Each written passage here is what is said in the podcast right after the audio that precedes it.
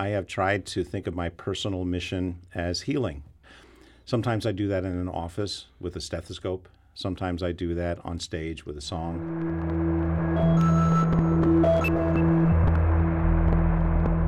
That's Ken Haller. I'm Jeremy Goodwin, and this is Cut and Paste, St. Louis Public Radio's Arts and Culture podcast.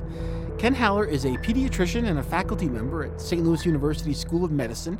He's also an accomplished cabaret singer and an investor in the Blue Strawberry. That's a dinner club devoted to cabaret that opened in the Central West End last year. He'll perform his latest cabaret creation, The Medicine Show, at the Blue Strawberry in March. It's about the connections he has found in his own life between the performing arts and healing. He says his experiences in his two big roles as a doctor and as an artist inform each other. I asked Ken Haller what came first for him, the arts or the healing? Well, I think the arts came first. When I was a kid, I spent a lot of time doing theater in uh, high school and college and things like that. And while I was thinking about what I wanted to do, I certainly thought about being an actor, being a writer, you know, doing all of those things that are specifically in the arts. Um, however, I realized a couple of things. One was that um, it can be really difficult to make a living in the arts. I've heard that. Yeah, yeah, yeah. so, and I did want to make a living. I also enjoy science quite a bit, and so I figured, well, maybe the medical thing will work out. I also love the fact that in medicine, you you know, even on your worst day, you can make a difference in someone's life. You know, pretty much any day. The artistic part of it always stayed with me, and I've always continued to do that, even through medical school and residency, and uh, you know, in my practice. You describe yourself as a citizen artist. What, Right. what do you have in mind when you say that? Well, what I'm trying to get at is that a lot of people, when they're kids, are told, oh, you can't sing, or you can't write, or you can't do that. And so there's this idea that to be an artist, you have to be somewhat different, somewhat set apart from normal everyday life. And, uh, and you have to do it professionally. Uh, the thing is that I really feel that art is the one thing that separates us as a species from other species. Art is where we take our lives and make meaning out of it, where we we uh, we dissect it, we look at it, we reform it in a way that shows why it has meaning for us and why it should have meaning for someone else. And that's not something that any other species can do, as far as I know. And the thing is, we all do it every day. So people will say, well, I'm not a writer or I'm not an actor. And yet I'll say, you know something? Uh, you just told me a story about your mom, or you just told me what your day was like. You had to craft that narrative. That's writing. Um, as, as an actor, uh, you know, I, will say to my students, have any of you done any acting? Maybe two or three out of 20 will raise their hands. But I'll say, well, I would submit that we're all actors. We do it instinctively. So right now, I am an act. I am in the role of teacher. Later, when we go into clinic, I'll be in the role of doctor. Later in the day, I might be in the role of friend, romantic partner. So, so the thing is that that all of us are actors, and what we do is we instinctively modify how we present ourselves in different situations. We may dress a little differently. We may use different words.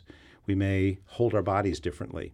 So we're all actors all the time, and that's what I try to work on with students is to talk about what it means to be in the role of physician.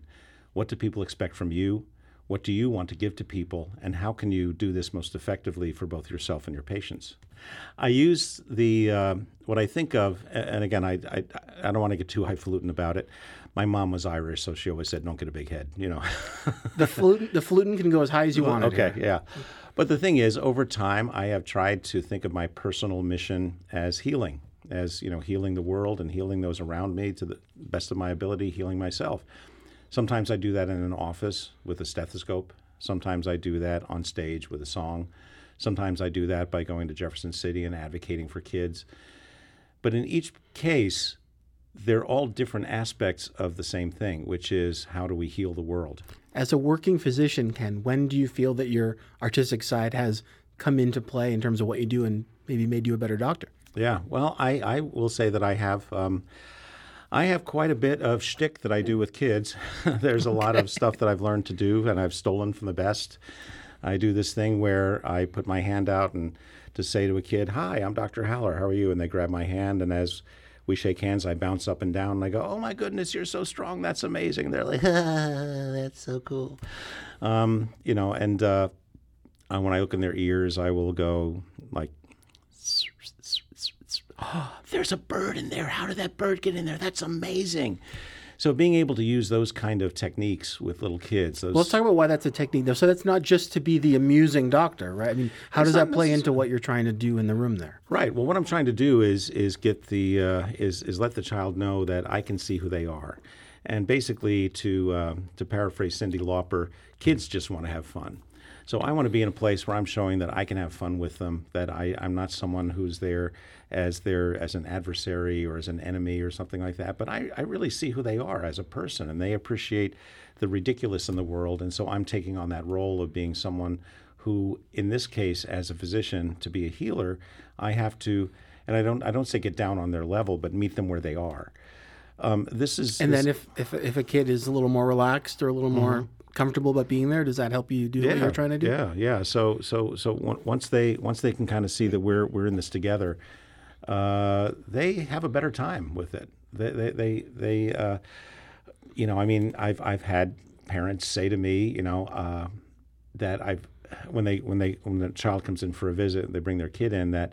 I've never had him say I want to go to the doctor. so, so, but we, we have a good time, and sometimes even you know there there may be there may be vaccines that we give or lab work or something like that. But I also try to create an atmosphere where when that happens, I you know th- they see that it's not something I want to do to hurt them. This is something that I want to do to help them, and afterwards I come and and you know and, and, and we'll we'll play with them a little bit and try to get their spirits up. And so but these are all things I've learned as an actor as a performer that I'm able to put into my my life as a pediatrician. The the bird in the head gag sounds funny, but Oh, yeah. have there been more serious occasions in which you have been called upon oh yeah. to tap into this part of yourself? yeah yeah. Well well the basis of improvisational theater is to meet the other person where they are to to have that yes and response. And in many cases the yes is I see where you are emotionally. So I've had I've had cases where um, a parent is uh, uh, you know really in a, in a in a very difficult place. And um, I have to I can't just say well everything's going to be fine or yes I know how you feel. As a as a patient, Mm-hmm. I often can't really have an opinion on my doctor in terms of how he or she read my exam or looked at the test or diagnosed something, but I know how they make me feel Right, when I'm in the room with them. I know when I leave the appointment, do I feel like I have a clear sense of what the next steps are, or am I a little confused and and a little apprehensive and not quite understanding? right right um, where in a doctor's education do, does does one learn those things? How to how to talk to a patient? Yeah, well, hopefully that happens. That starts happening in the in the third and fourth year when students are in a clinical role. You know, going doing their rotations uh, in in places. Um, I uh, it's interesting you should mention that because there is uh, there was a paper written a few years ago called "Healing Skills from Medical Practice."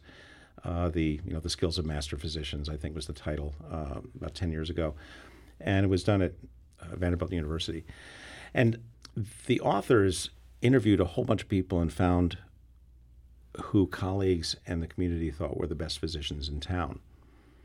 And what was interesting is that the skills of medical practice were things like do the little things, stop and listen, involve the patient, um, uh, share authority, things like that. There was nothing about medical knowledge. There was nothing about procedural skill. I think that's all assumed. But to take a person from a place of being a good, you know, uh, a professional, a professional physician to a real healer, it's these interpersonal skills. I have a, a, an elective course I've taught now for about seven or eight years at St. Louis University School of Medicine for first year medical students called Acting Like a Doctor, which is about using the skills of improvisational theater to be a more mindful, empathetic physician. And so we meet over the course of a semester and we go from uh, starting with just the basics of improvisational theater to uh, to doing some improvs, to doing these short 10 minute plays, sort of like, you know, cold readings of these. And none of the plays are medical. They're all, but they're all two character plays where one of the characters is sort of looking for healing and the other character ends up being the healer in that situation. And then finally, they develop a character of their own. They develop a backstory for a character of someone who's going to the doctor and has a problem. And it's a character who, for some reason, needs uh, needs their doctor to to kind of probe a little deeper and, and gain their trust. And then we do those as improvs, and that's sort of like the final for the for the uh, uh, session. And the students I've had do that, I mean, you know, years later, I've they've contacted me and said, you know, I just learned so much from that class. Now that I'm in third year and fourth year and residency, you know, the things we learned, uh, that that was important. I mean, just about every medical school c- curriculum will have what are called standardized patients, where uh, the school will hire actors from the local community to play r- the role of the patient. For, And- to, di- to diagnose. Right the to diagnose, yeah, and and so so uh, uh, and there'll be a group of maybe ten or fifteen students, and someone will get up and interview them and do the history and things like that. I saw that Seinfeld episode. Yeah, yeah, yeah, yeah. and and the thing is, so the students will say to me, Th- "That's where I, you know, in a setting like that, that's where I learn how to be a doctor, but I've never learned what it's like to be a patient." And so in this setting where I have to develop a character of a patient, I realize how powerless I can be in that setting, and it really allows me to be much more. You know, it's allowed me to be much more empathetic as I've gone out into the world and actually seen patients to remember, oh yeah, what's it like to, to see a doctor? That's a really scary thing. So, um, so that's what I think that I, you know, have been able to contribute to that. That's Ken Haller, pediatrician and cabaret performer. You're listening to Cut and Paste. We'll be right back after this one little message.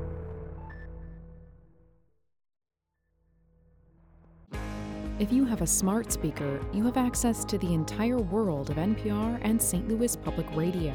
All the latest news and all the captivating stories. Activate our voices with yours by telling your smart speaker to play St. Louis Public Radio.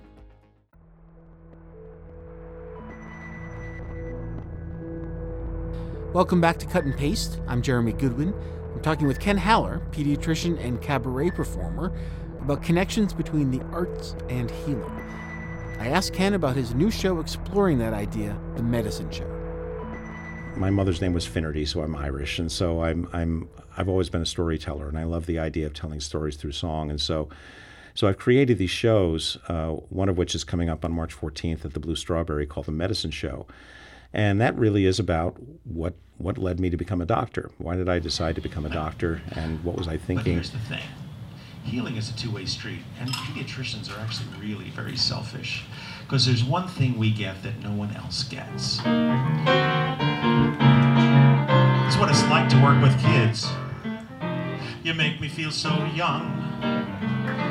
You make me feel like spring is sprung.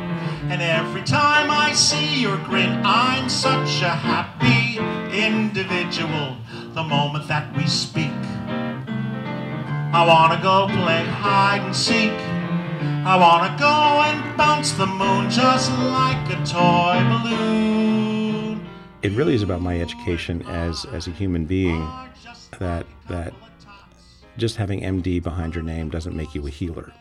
You know, healing is a whole different thing. It gets to that place of uh, being able to really sit with that person across from you and talk about what losses they may be going through and what, what problems they may be having, and really taking it in and and modifying your response and really responding to what they need rather than just like, well, the prescribed uh, treatment for this thing is this, and you've got to do it.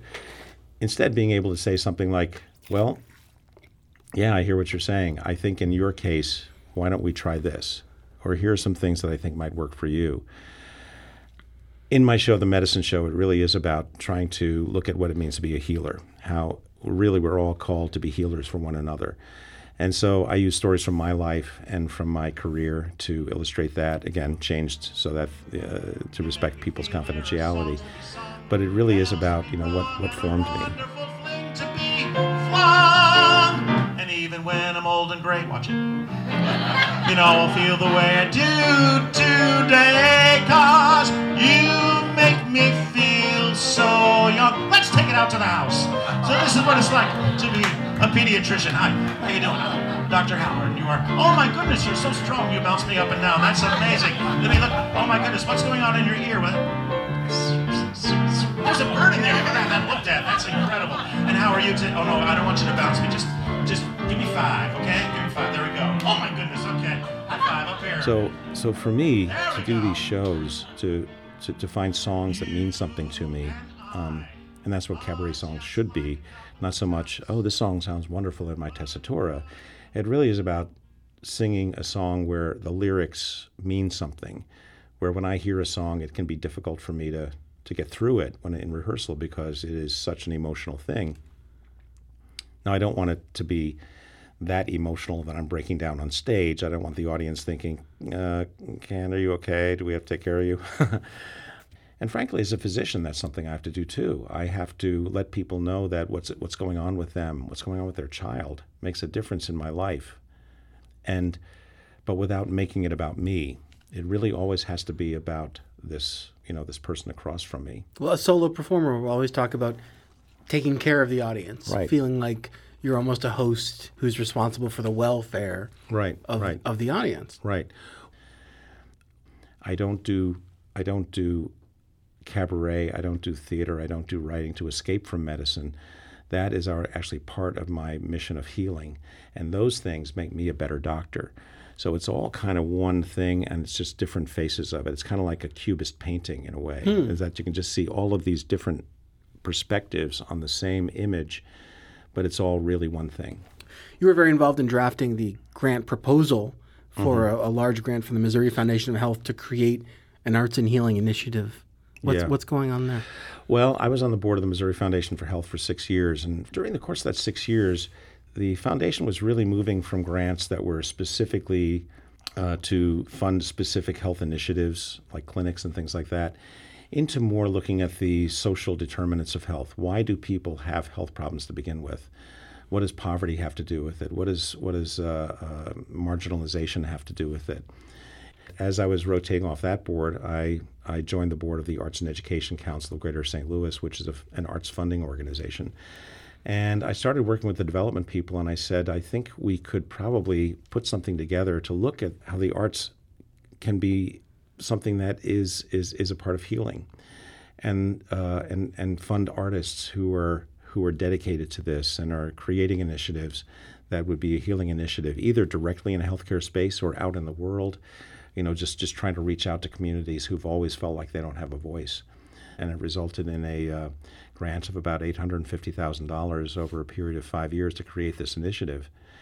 And I'm really excited about it because I don't know if anywhere else in the country where this is happening, and this could be a national model for how we look at our healthcare dollars and how we look at promoting health in ways that are not just about the things we know now, like brush your teeth, get your vaccines, things like that, all of which are very important, but are really looking at why do people have lives that are unhealthy to begin with? What are the sorts of things that we can do to intervene to help them feel better in their soul so that their soul can take care of their body? Something that's, that I'm hearing is really interesting to me is the idea that this isn't all just about one person being moved and inspired in the moment, Mm-hmm. but that perhaps there are actual practices here. Maybe there is a curriculum here Oh, that yeah. can be reproduced Oh, yeah, to yeah. further integrate arts and healing. Yeah, I, I, I, I strongly feel that. I think that, that what we do in the you know acting like a doctor um, uh, course could be do, done at other medical schools. You know, I mean, one of the things that's built into it is uh, looking for what sort of outcomes are we going to have, and as we get these outcomes, we can start presenting that on a national uh, national level. You know, whether it's in papers or conferences or things like that, and perhaps inspire some other foundations to do this same work.